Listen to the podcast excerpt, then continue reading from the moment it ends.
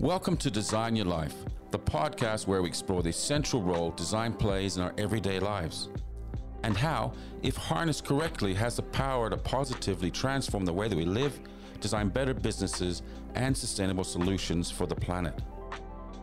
We speak to creative entrepreneurs around the world about how they inspire their ideas to life and how they make it all work and the role design plays in their lives.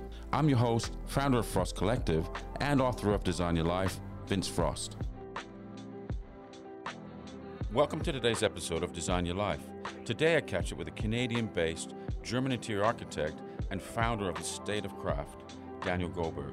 Tune in as we chat about what he learned in his formative years working for Sir Norman Foster in London and why designing a yacht for him is like designing a small world and his progressive approach to interior architecture, designing from the inside out.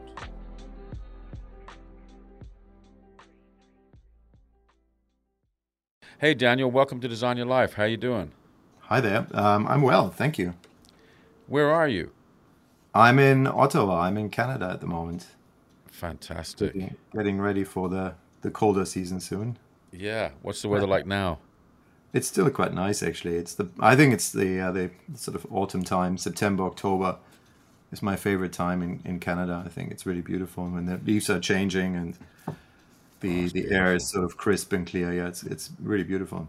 Fantastic. We are just talking about canoeing earlier, and uh, we'll come maybe come back to that at the end of the podcast. Sure. You're an, you're an internationally acclaimed architect and founder of State of Craft, originally from Southwest Germany, and now based in Canada, as you say.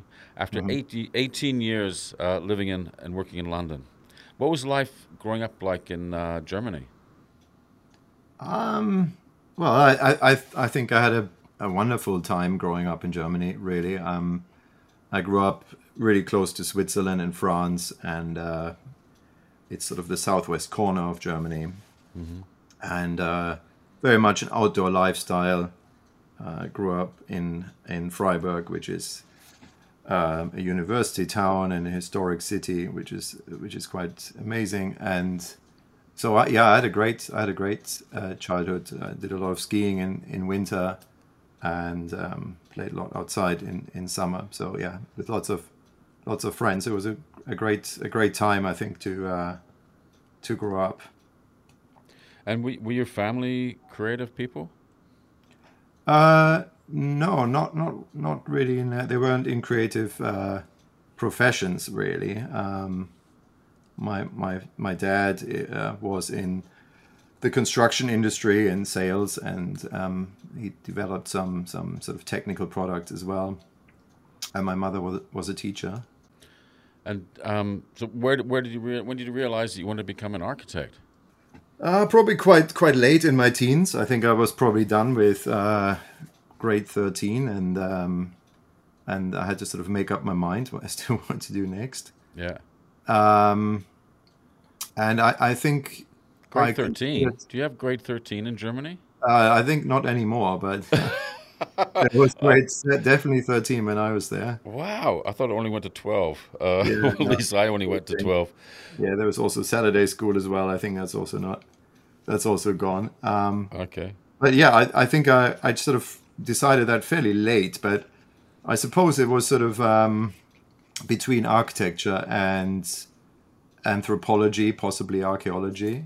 Mm-hmm. Um, those were the sort of uh, things I was interested in, but I decided I decided in the end to to study architecture.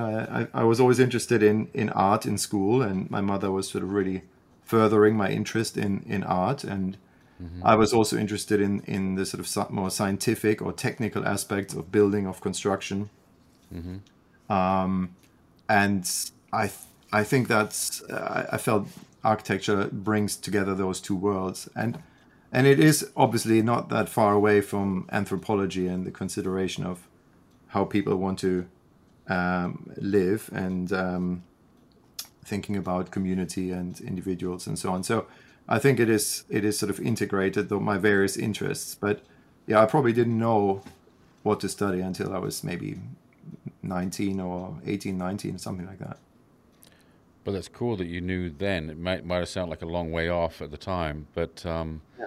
so many people in life don't even know what they're doing when they're like in their you know, fifties. But um, yeah, I guess we're how all- did- so so what did you do? You, you, did you apply for an architectural school? Uh, yeah, that's right. Yeah, I, I knew that uh, I couldn't study architecture where I grew up. The, the local university didn't offer that as a as a course, so um, I had to sort of uh, move north, and I studied for um, you know number of years in at uh, university, two hours roughly two hours north of Frankfurt in Kassel, which is pretty much in the center of Germany. Oh. And so I finished my master's degree in architecture there and um, I think I was done with that in 1998. How many years were you at university?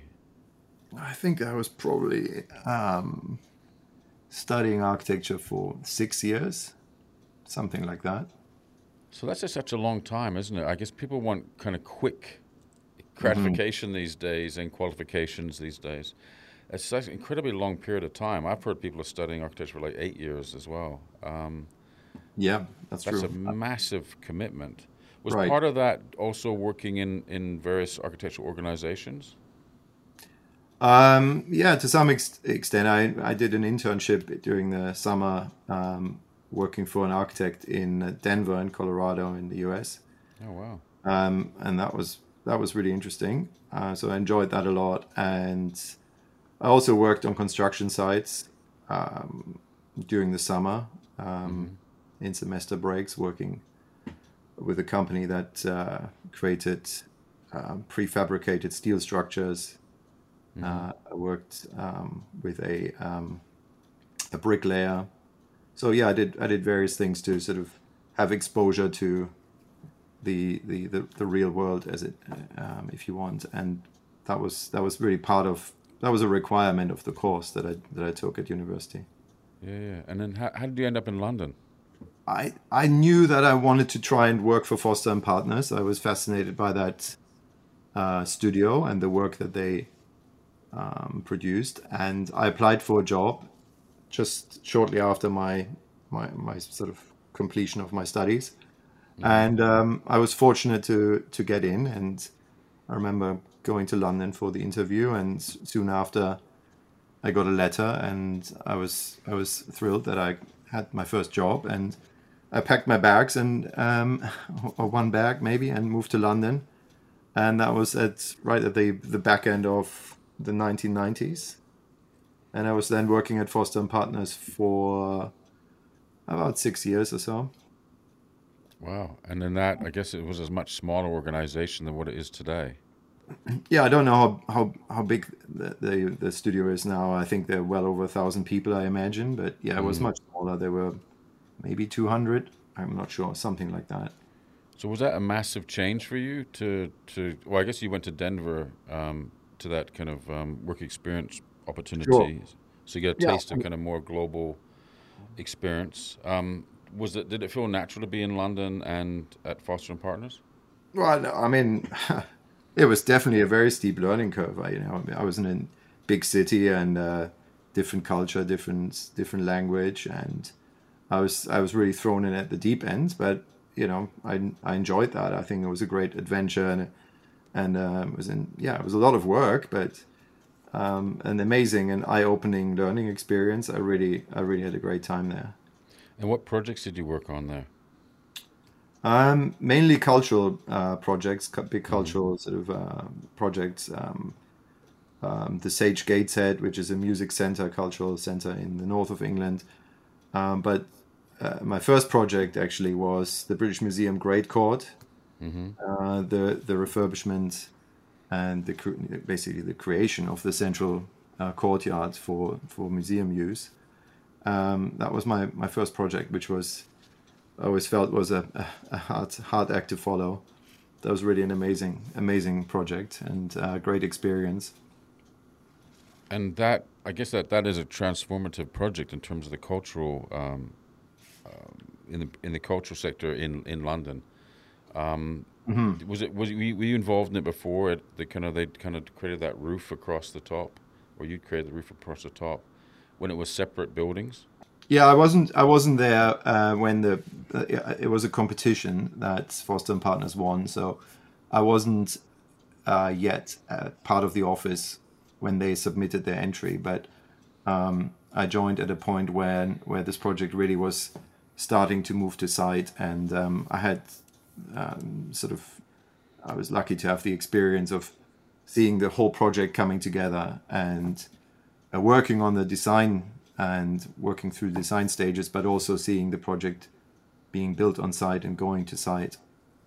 Um, that was that was amazing. But yeah, the the the bits and pieces I was working on that I was responsible for were not the roof. Um, it was really more about uh, what happened in the courtyard itself, signage, desks, um, various finishes, handrails, steps, um, various fit out details, and also uh, critically the interfaces between old and new, um, stitching in the new um, level courtyard with the central reading room and the, the roof covering that whole courtyard, and how how those uh, new elements relate to the openings in the um, the porticos in the four four directions um, north east southwest how how that all comes together and how these new how the new and old elements meet.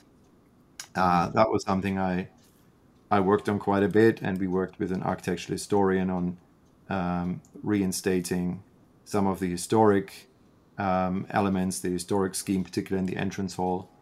So that was all um, that was all pretty pretty incredible um, and yeah, I really really enjoyed that.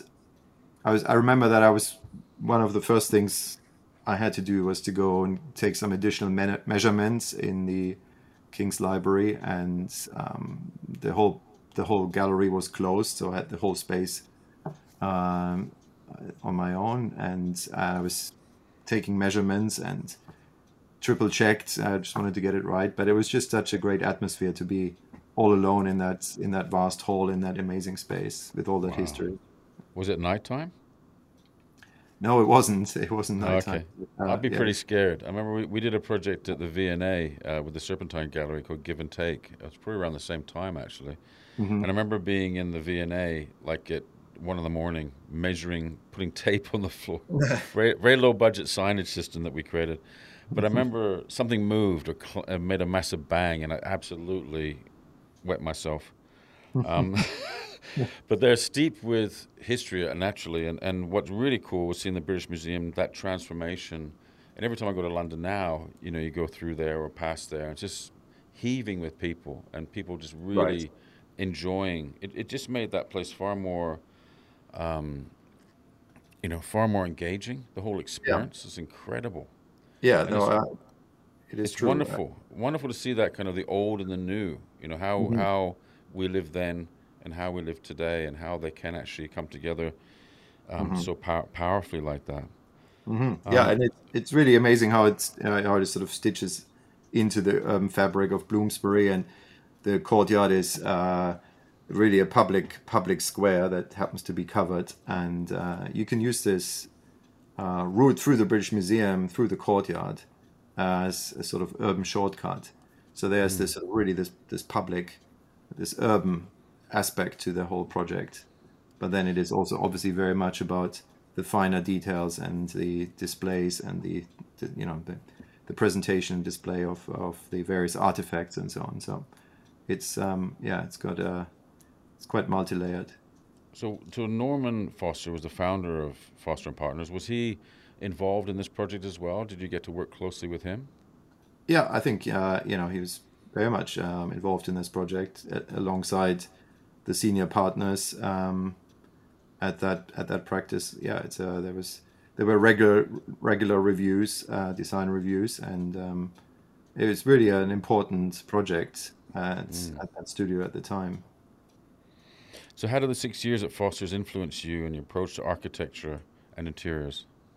Um, oh, probably in, in so many in so many ways. I, I, I think um, I th- I think central to my experience of that studio was that uh, that realization or that approach to design as considering design as a process, not as a one-off act, but um, this sort of constant research and development uh, process. Um, the the refinement of design solution, the testing of ideas, thinking in options, and um, looking at prototypes, building models, and jumping from hand sketches to computer drawings, from 2D to 3D, um, and really trying to sort of thoroughly analyze the potential of a project and and really working working through that. I think that process, um, when it's done well, can be can lead to really successful projects, and I think that that's really an something that um, I think we always try to try to uh, integrate into our studio, into our workflow, into our process. Um, there's always the fight against time, and um, but I think it's important to carve out the that sort of freedom to to and time to to really be immersed in that process. So that's one aspect. Mm-hmm. Another element is really uh, another sort of um, approach or view of architecture and design in, at Foster and Partners was that um, it really doesn't matter whether you design a door handle or a large building. It's it's it's about asking the right questions first and then um, integrating different design dis- disciplines. So um, working across all scales and um, working in a you know working with a multidisciplinary uh, disciplinary team, mm-hmm. um, I think it's important to really to really um, integrate integrate all of those various aspects of a project. So I think that's another element that's really important to to me. Yep. And that, that, that experience, a bit like myself when I was at Pentagram for five years, um, I remember walking in the door and, and a, a junior assistant and I remember scratching my head watching the partners working and thinking, and I'm just. This is before computers as well. I don't know if it, was there computers around when you was, when you started I, there. I think yeah, there were, but okay. I also remember having a still a sort of a Mayline ruler on my desk, so I think there was yeah. a bit, bit, of both going on. It was the sort of hybrid yeah. Um, transitional period, and I, yeah. I, presume now most most things are done on the computer. But I think it's yeah, it which is also fine. I think uh, there's a there's a time and, and, place for for different tools, right? And um, sometimes there's maybe too much emphasis these days on just doing things on the computer or straight away on the computer when there's an argument for for doing things by hand still. But yeah, no, when I was there, there was there was there was definitely a bit of a hybrid way of working. And you talked a bit about, I guess I get the sense that it was a really hard time. Six years. I know uh, when I was working in, at, at, Pentagram, I was there for five years, as I said, but it felt like, I think I'm, I'm sure in time, it was mm-hmm. 10 years. I think I doubled my. True, yeah. And, and that, that fast learning had, right. you know, in the deep end on these really important projects really, mm-hmm. you know, your career really progressed fast because of that. I think Did that's you... true. I think that's very true. Yeah, I think there, there's just such an intensity, right, that comes with that. You really want to um, absorb and learn, and you know, you've got the ambition to to do well. And um, really, uh, I, I think it was great to be in this open plan studio to be sort of exposed to so many mm. different projects going on all all around you. Mm. And I, I think I really benefited from that a lot it was just uh, as important as, as actually working on your own project. So yeah, I, I think that you're right. I think um, in those in those first few years when you're thrown into a new job, um, there's there's it feels quite intense, and I and I, it's a lot. It was a lot of work, but also hugely enjoyable. So why'd you leave? I, I, I think I, I sort of well first of all uh, the pay wasn't great. Um, quite a banal level, but um, yeah. I, I, I think I always wanted to set up on my own eventually. I knew that, and I really sort of tried to absorb what I could with a view to uh, being able to use those tools when I eventually set up on my own. So that was definitely in the back of my mind. Um, but I didn't didn't set up uh, my my studio, uh, my own practice straight away. I, I did a couple of sort of side steps after my time at Foster and Partners, still in London, um, and I did some some smaller projects for for friends, and I, I also worked for a yacht design company, um, Francis mm. Design, and um, a small but quite quite innovative um, yacht design studio, and that was also a great experience um, uh, as it brought together um, the in- interior thinking um, and combine that with the exterior styling of a yacht. It really is an amazing thing to design a yacht, whether it's a motor yacht or sailing yacht, because you're really creating um, a little self-contained world. And and yeah, I, I really had a great time doing that. wow, amazing. And and how was State of Craft born? I, I, I sort of, as I mentioned, I wanted to set up on my own, and at some point I realized that um, I'm quite interested in the interior aspects of a building, and I thought that there is a sort of a strange division quite often between architecture and interiors, and um, I, I never quite understood that. I think really those disciplines are, sort of very much fused or connected, or there's a flowing boundary. Um, between the outside of a building and how a building relates to the street or to a cityscape, but then also how how you provide spaces that that respond to uh, to to to people's needs and really thinking about the the sort of uh, smaller scale aspects of, of interiors, lighting and finishes and so on. And um, I, I realized that architects quite often maybe not not always, of course, but quite often architects have maybe lost slightly interest in doing interiors, or quite often clients don't uh, offer the opportunity for architects to to even work on the interiors. Yeah. And there has been this sort of increasingly a sort of a split has crept in, where clients commission architects to do uh, the building, maybe to get a building permit and get the pro- get a project through um, over the hurdle of planning Mm-hmm. And then separately from that, an interior designer, interior decorator is um, is engaged.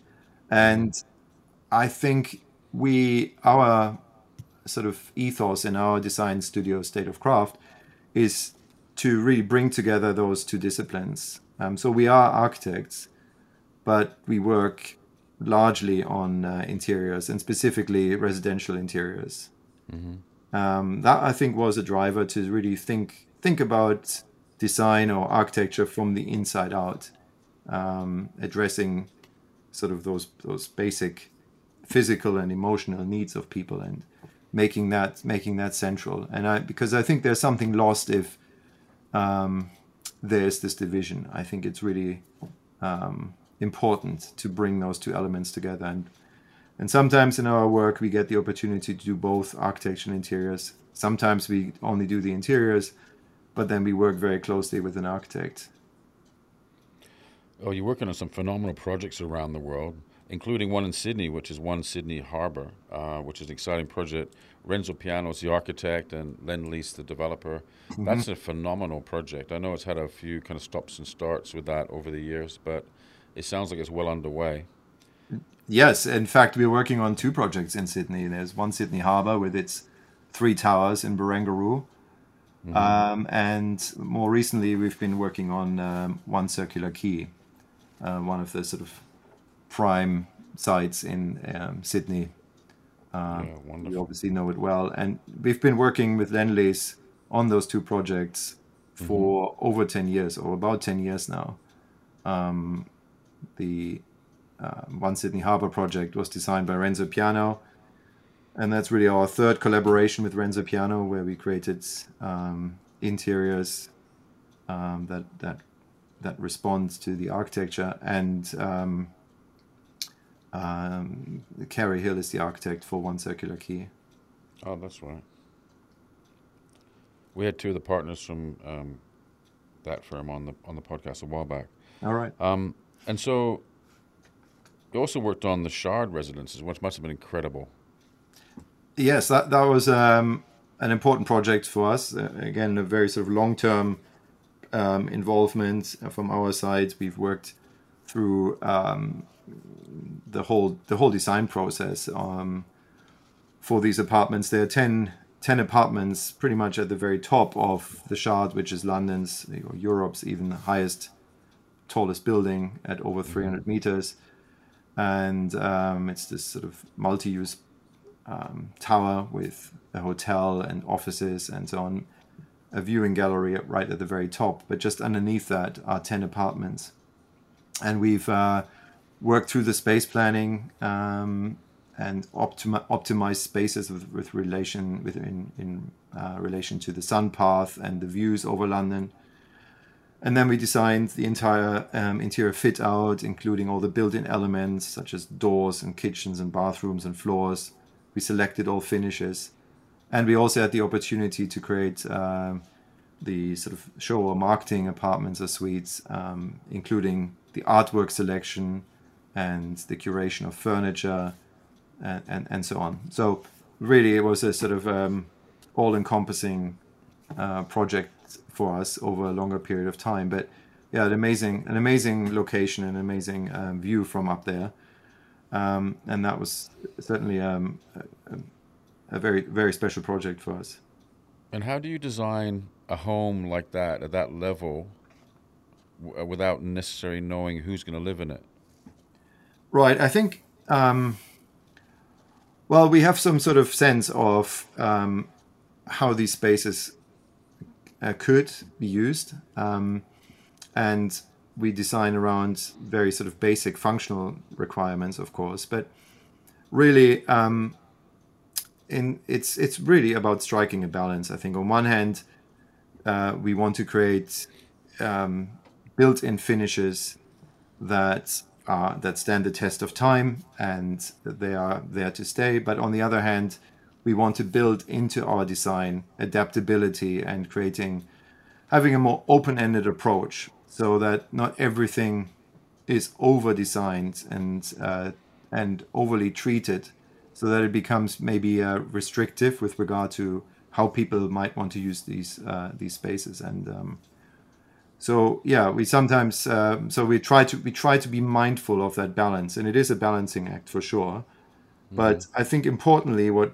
what uh, purchasers are looking at particularly for these sort of very prime residential apartments is a sort of curated experience creating an overall product that that is thought through um, and has got some some uniqueness and I think integrity or authenticity. I think that that's become more and more um, important to people, um, so that the the home feels it, it responds really to the architecture, to the site it's in, to the city, and having those connections, having this sort of story, embedding embedding the interiors um, and the selection of finishes and so on, embedding that into that context and um, designing designing those um, elements in response to the culture, the climate, etc. That that I think is important, and that really can create something that is therefore very unique and timeless, and has got that sense of of a curated experience, a sense of integrity. So that is important. But yes, I, I do think that we we you know we always try to um, not fall into the trap of over designing everything. Um, we sometimes say in our office that uh, you know when you there's the saying that goes that if you're a hammer, everything looks like a nail, and if you're a designer, there's sometimes the risk that you think that everything needs to be over designed or needs to be treated in mm. a certain way. When sometimes it's best to just keep a wall blank and allow for that wall to receive some artwork or shelving or collection in the future. So, but it is our role. Our role as sort of interior designers when we work on speculative design um, residential projects is probably akin to being a good host. In many ways, it's anticipating the needs mm-hmm. um, of of future homeowners, and we obviously we have some experience uh, over. You know, we gained a lot of experience over the last ten years plus working with private clients and making and tailor making uh, tailoring spaces really to their to their specific needs so we've got some sense of how people probably want to live but um, yeah we want to sort of be be mindful of that of of future use and adaptability I guess the the yachts that you worked on previously influenced your design on these apartments too, because you're you're designing for. I guess someone can afford a yacht, they probably can afford one of these um, these wonderful apartments at the at the Shard. Right. Um, is is but I guess that's that's like a floating a floating home. Mm-hmm. Um, But did you work closely with people on, on the yachts? Did you work with the owners on the Yeah. interior of those yachts? Yes, yes, yeah, very much so. Um, I mean, yachts are, are are different, of course, to a home that you build um, on land. Um, they are they it's it's it's quite different. Yet some things are, of course, related. But yeah, I think uh, we we like to we think we don't really approach a project with any uh, preconceived ideas with regard to how it should look. Um, it's really about uncovering the potential of, of a particular space or of a particular site. Um, and in that sense, it's our approach for yacht is very different to how we would approach or how we have approached the designing spaces that are apartments that are high above London, or in the case of Sydney, um, you know, floating above the Sydney harbour. So every project is really quite unique for us. We're both in the business of improving people's lives through design. In your practice, it's more about permanent physical form. How important are emotions and the psychological aspects of how a place makes you feel to you? I think that really goes uh, to the sort of it's it's about the the essence of architecture. Really, I think that all all good architecture somehow deals with this concept, the basic this basic concept of shelter.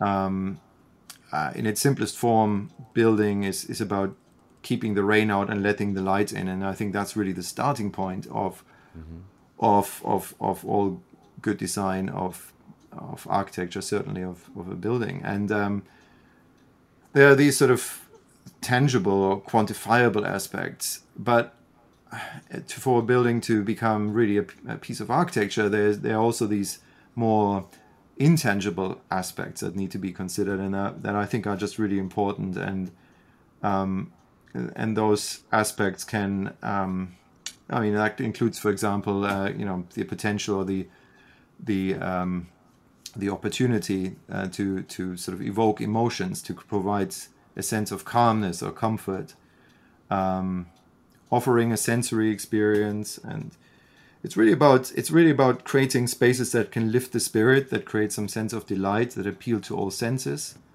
and um, that's obviously hugely important. But yeah what, interesting. I mean this is really this is really the domain of architecture but really all of those things are you know appealing to senses and uh, creating creating um, a sense of comfort and so on and, and calmness. It's really about interiors. It's really about creating interior spaces. And again I, uh, there are there shouldn't really be a, uh, a distinction or differentiation or division between these two disciplines. It's really flowing boundaries. But I think, uh, whilst of course you have to design from the outside in and consider a building in relation to its context in the in a, in the city, in a, in a street, for example, a really a large part of of designing a successful home, let's say, is is about designing from the inside out and um, being sensitive to how spaces will be used, um, being sensitive to users' needs, and addressing those sort of physical requirements but also the spatial psychological a- aspects I think are really really important and um, should be the starting point of a, of a project. So yeah, I always thought of architecture as about you know it's it's really about enclosing a void and um, the essence is are the interiors. That's really what this is all about. Um, the sort of spatial psychology I find quite interesting and there's an anthropologist called Edward Hall who wrote this sort of famous book called The Hidden Dimension and in the 1960s, I think.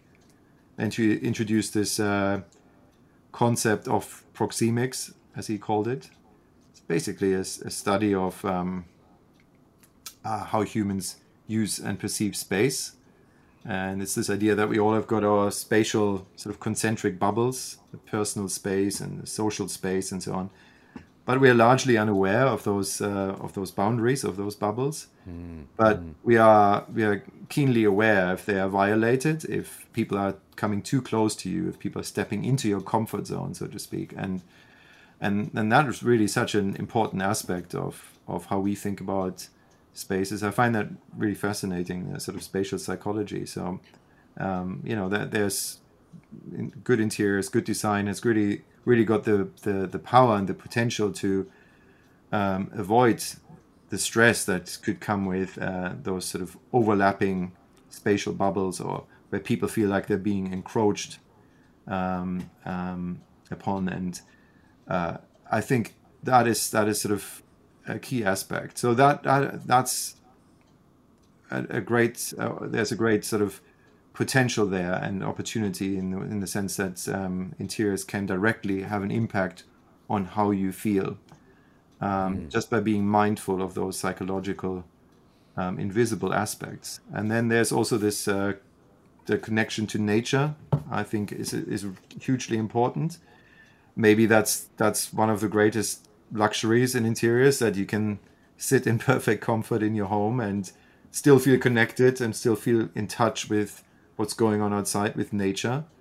And that mm-hmm. could be could be something quite quite basic and simple. It could be a, a, skylight with light trickling down, or dappled shade on the floor, or it could be feeling a soft breeze coming through a window, or just simply looking into a fire. So it's those really quite timeless and simple um, experiences that I think contribute a lot to a sense of well-being in, in a home.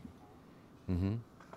And and for, for, do you think the average person understands that? You, I think the understanding well, how a place can feel so much different or, or can be better? Like, do we naturally have that in us to be able to work that out, or do we always have to come to people like you and say, "Hey, please help me. I just I need to know how to live in a, in a harmonious way."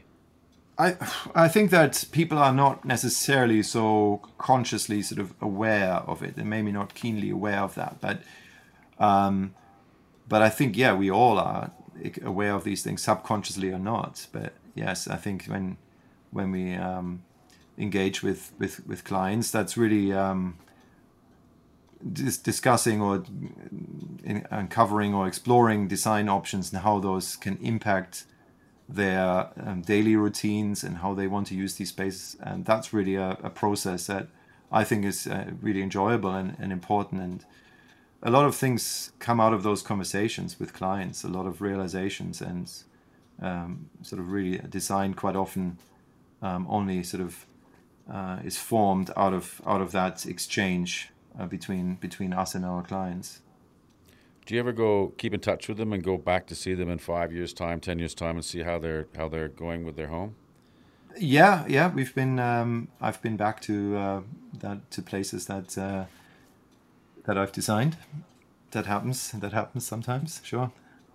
And and do they do they say you know uh, it's just transformed my life or the kitchen bench is too low or like you know i guess because be people living in their home day in day out well, well that, those learnings would be really cool to hear how it panned out yeah i guess that, i guess that's true i mean i think in many ways um, what we always like to see is that how how people can um, appropriate the space and make it make it theirs. I think that uh, you know when you see people bringing in their own furniture, sometimes we obviously in, in on most of our projects, in fact, we work with the with our clients to curate artwork, to select furniture, and to really complete the whole project. But sometimes they also add over time other bits and pieces and change their art collection and, and so on. And I think that's that's probably um, the biggest sort of sign of success if if the spaces are just used and continue to be used in different ways. I think that's quite that's usually a good sign. Um, yeah. Do you ever see? Do you ever walk into a situation and go, "Oh my god, what have you done to this place?" you know, um, you know, like there's a chair there that really bugs you or something. Yeah. You know, is, are you oh, like that? Some people know. are precious. You know yeah, maybe you know, maybe once or twice I would have the things that I would have done differently. but I think that it's really, um, it's really some. It's not my home, right? I think it is really important yeah. to um, to remind yourself that this is sort of really. It's important that the client is happy and the client has to live in it, and that that is sort of uh, central to to this to this whole to a whole entire project. So yeah, one can't be too sort of arrogant about these things. I think it's uh, no. whatever suits the, the, the client. Yeah, good answer, good comeback. Um, when we chatted the other day, you mentioned a, a, brilliant book that's had a big influence on you and your career, mm-hmm. uh, called A Pattern Language. Um, can you talk a bit about it and how it's impacted your approach to design?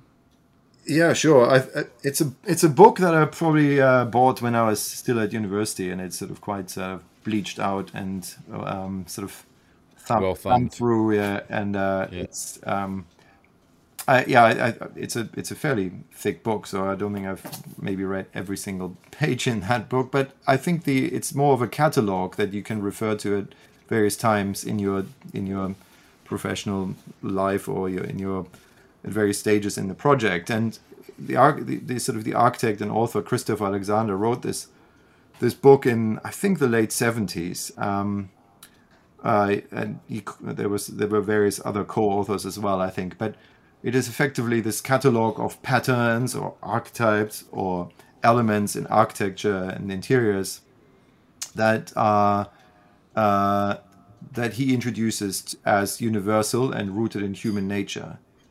Um, really, it's this idea that these archetypes are uh, conducive to a successful building, to uh, spaces that are accepted by and used by people, as opposed to um, a designer imposing a certain um, configuration or a certain um, spatial, yeah, spatial configuration uh, onto a community or onto into a home or whatever.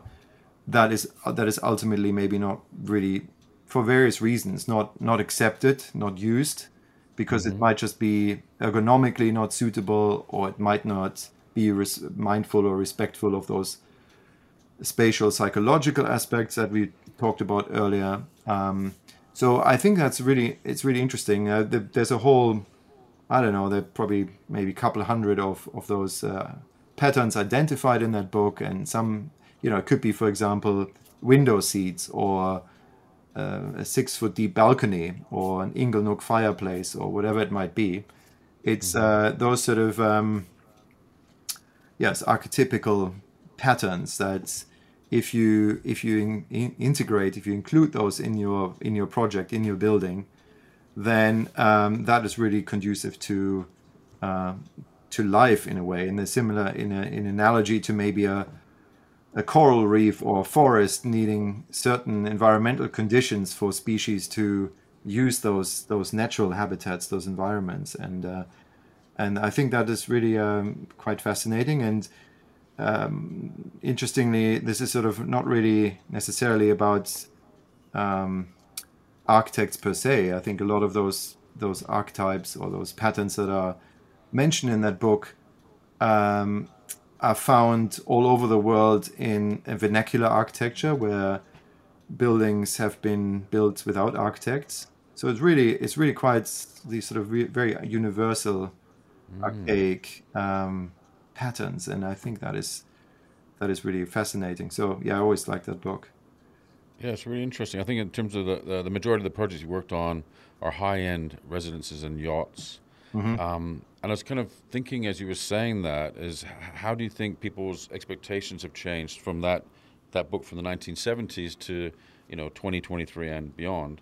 Um, you know how people are living uh, today has that changed in any way? Well, And I- also internationally too, because you're working on projects Right. around the world. Do you see patterns in that, or is there similarity? Um, in term, are we all living the same? Well, I think at the, the you know there's there's sort of there are differences, and quite a lot of them I think are maybe more sort of transient and superficial. Um, we try to we try to uh, not be, first of all we're not trying not to be guided by sort of what's fashionable at the moment. We're not really interested in that. Um, we're more interested in um, creating something that has got uh, that is more meaningful, that goes deeper, and is offers a richer experience than just about sort of the superficiality of of what is a trendy color in 2023. Not that color and finishes aren't important, but I think there should be there needs to be more to a successful project, successful interiors than just thinking about the purely decorative aspects. So, um, and that goes back to those sort of you know connecting to nature and creating some sense of calmness and simplicity and appealing to all senses. So in many in many ways those things never change and arguably haven't changed in in centuries. Uh, um, we always have got i think that in us that uh, that that needs that desire to connect to nature and um, and and and really um, feel in touch with nature. It's those those simple those simple timeless elements like fire and water um, and um, beautiful natural finishes and light and space and so on. So that that is probably timeless. And but yeah, certain things have changed, of course. Um, um, more recently, with the pandemic, the impact of working from home and what that means to people's lives and so on. That that has got an impact. Um, and of course, um, our work is where we work, say, on large projects with architects. Um, our work is much guided by the the architect's vision um, and also the particular uh, layout, the shape of the building, the aspect of the building. I, I would say that those things are they're, you know, they're obviously variations, but um, that's maybe not so much to do with um, 2023 versus uh, 10 years ago. Yeah. Um, that's maybe really more project specific. But I, I do think, well, what has maybe changed is and continues to the sort of is maybe there's maybe a trend that you could say that is accelerating, um, and that's about sort of the perception of luxury. And really that's a sort of a strange word to use for us. Um, we don't really try we try to avoid using this word because it means so many different things to different people. That it becomes a little bit meaningless. So for us, it's more about um, you know we define luxury more uh, as as comfort probably as as effortless, elegant comfort. But there's been I think there's there's been a shift um, in the in the sort of last few decades away from uh, the sort of ostentatious display of wealth and having sort of exotic finishes and, and, and rare materials and so on.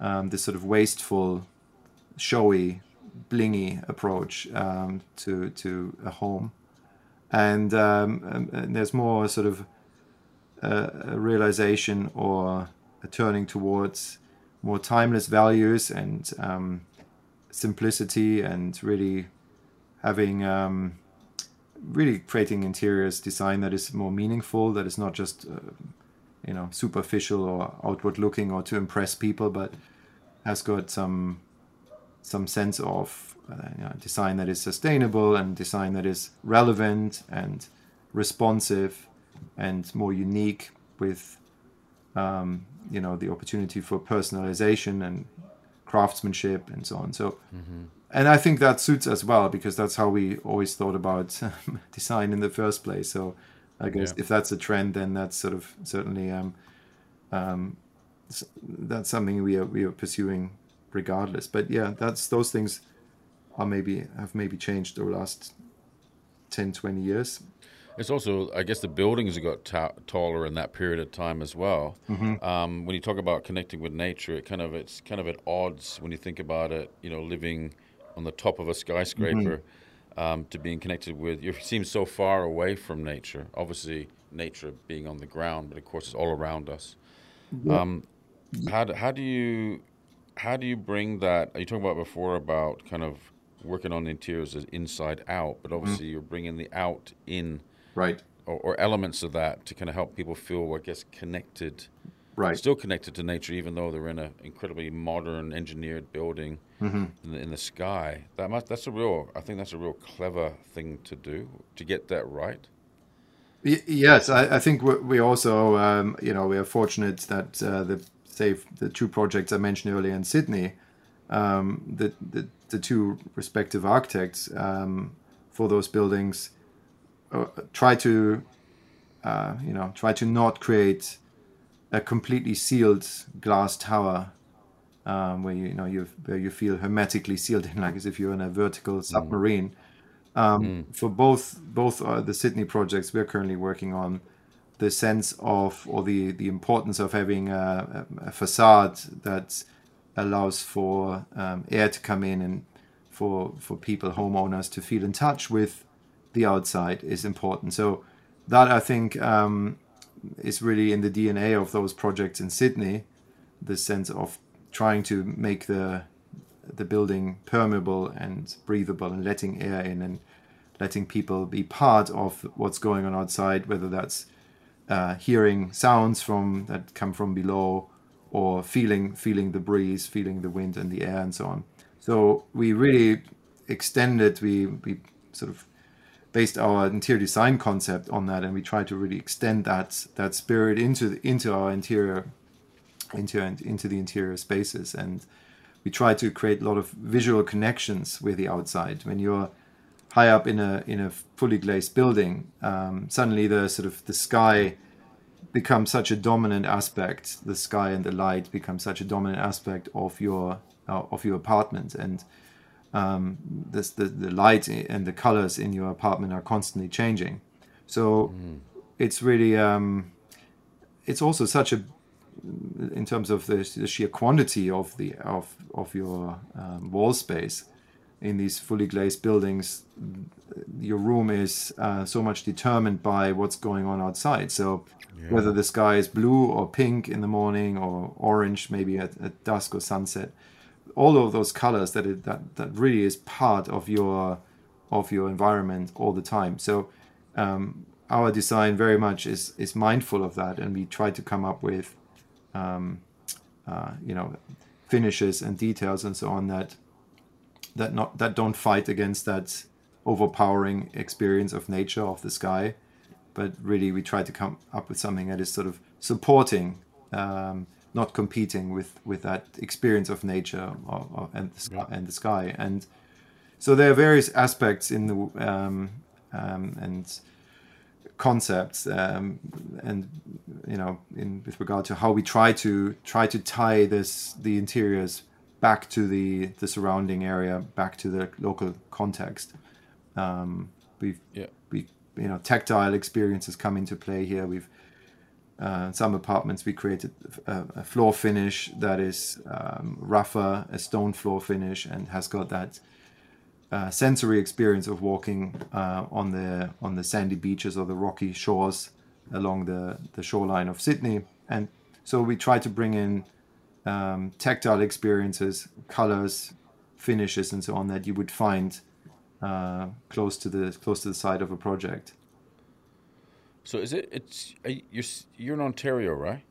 Yeah. Yes. Um, right now. Are, are you in a Are you in a, a log cabin by a lake? no, but I'm because it's it's it, yeah. you're in this kind of beautiful remote. Uh, I would imagine is it slightly remote? You're amongst nature, big. Time, well, it's yeah, yes. Well, we're in. It's the capital, right? I'm in Ottawa, so it's the capital of Canada, which has got over a million people. But we live in a part of town which uh, a community that was designed in the 19th century, and it was really conceived as a neighborhood, as a village in in mm. um, in a park, in a forest. So there are wine, little winding roads, and there are 100 plus year old trees and there are Beautiful. hardly any fences and and there is a little lake around here. So whilst we're really quite central we also feel like we're um, amongst nature. It's really um, yeah it's really wonderful. How does that uh, experience affect your design? Because it must influence it in some way. Wait, what experience? Well living living where you living where you are. I mean you, are around the world all the time but you're also right. in this beautiful little. Yeah, I've got. I see. Place. Yeah, yeah. I've, I, I think uh, in that sense, I've got the best of both worlds. I, I travel obviously quite a bit to to London, to the UK, uh, to our studio, and uh, our work in Sydney obviously demands that I'm in Sydney as required. Um, and uh, so I'm I'm traveling a fair bit, but at the same time, it's great to have uh, this our place here in Canada, which which gives uh, you know allows for um, great relaxation and being being so close to nature. And I think um, we really enjoy this as a family. Oh, sweet! And and what do you do in your own life to stay healthy and fit? Um, I, I, work out with a private trainer uh, during during the week, um, mm-hmm. and uh, on weekends, you know, there might be bike trips with kids or um, yeah, yeah. But yeah, it's sort of yeah, I don't know. There's it's always trying to carve out time, right? It's always the challenge to find time to actually work out. Yeah. With, um, we're, we're, I guess, a busy family. Um, yeah, with three kids and uh, a busy work life, so that's it's not always easy to find time to uh, stay fit and healthy. I can, I can totally relate to that. When my kids were younger, I got three kids too, and it was um, really hard to kind of find that balance at the Mm-hmm. time. Um, what what other projects are you excited about that you um, you guys are working on?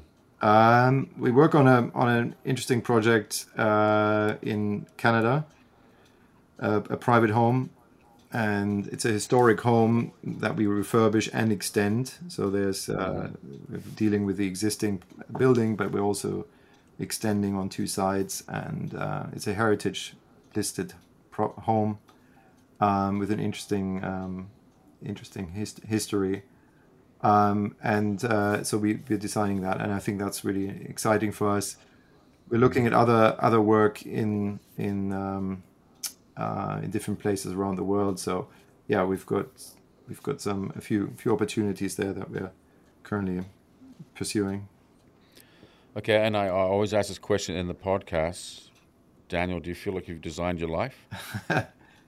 No, I think not. I, I think that um, I guess um, I, I sort of really the I landed where I am at the moment as a sort of result of being uh, of chance you know chance encounters, being bounced around by circumstances and meeting different people and um, be, you know p- following up on certain opportunities. So. I, I wish I could say this is all sort of by design, but it it, it really isn't. Um, a lot of a lot of uh, things that I see in my life have come together sort of somehow organically or sometimes surprisingly, and um, yeah, so that's I guess an adventure. Well, you've come a, a long way um, from Germany to London to Canada and everywhere else, Sydney. um, it sounds like an incredible journey, and really enjoyed talking with you today, Daniel. Thanks for being on the podcast. Yeah, it's, it's a great pleasure. Thank you so much.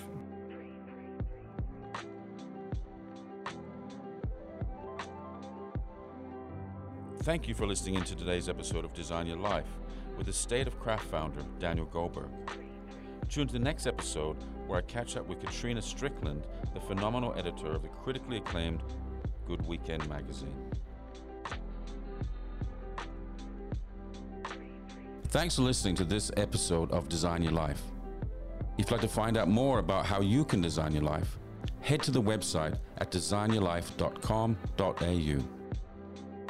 If you found this episode inspiring, please don't forget to review and subscribe. If you have any ideas or like to get in touch, we would love to hear from you. Send us an email at hello at frostcollective.com.au.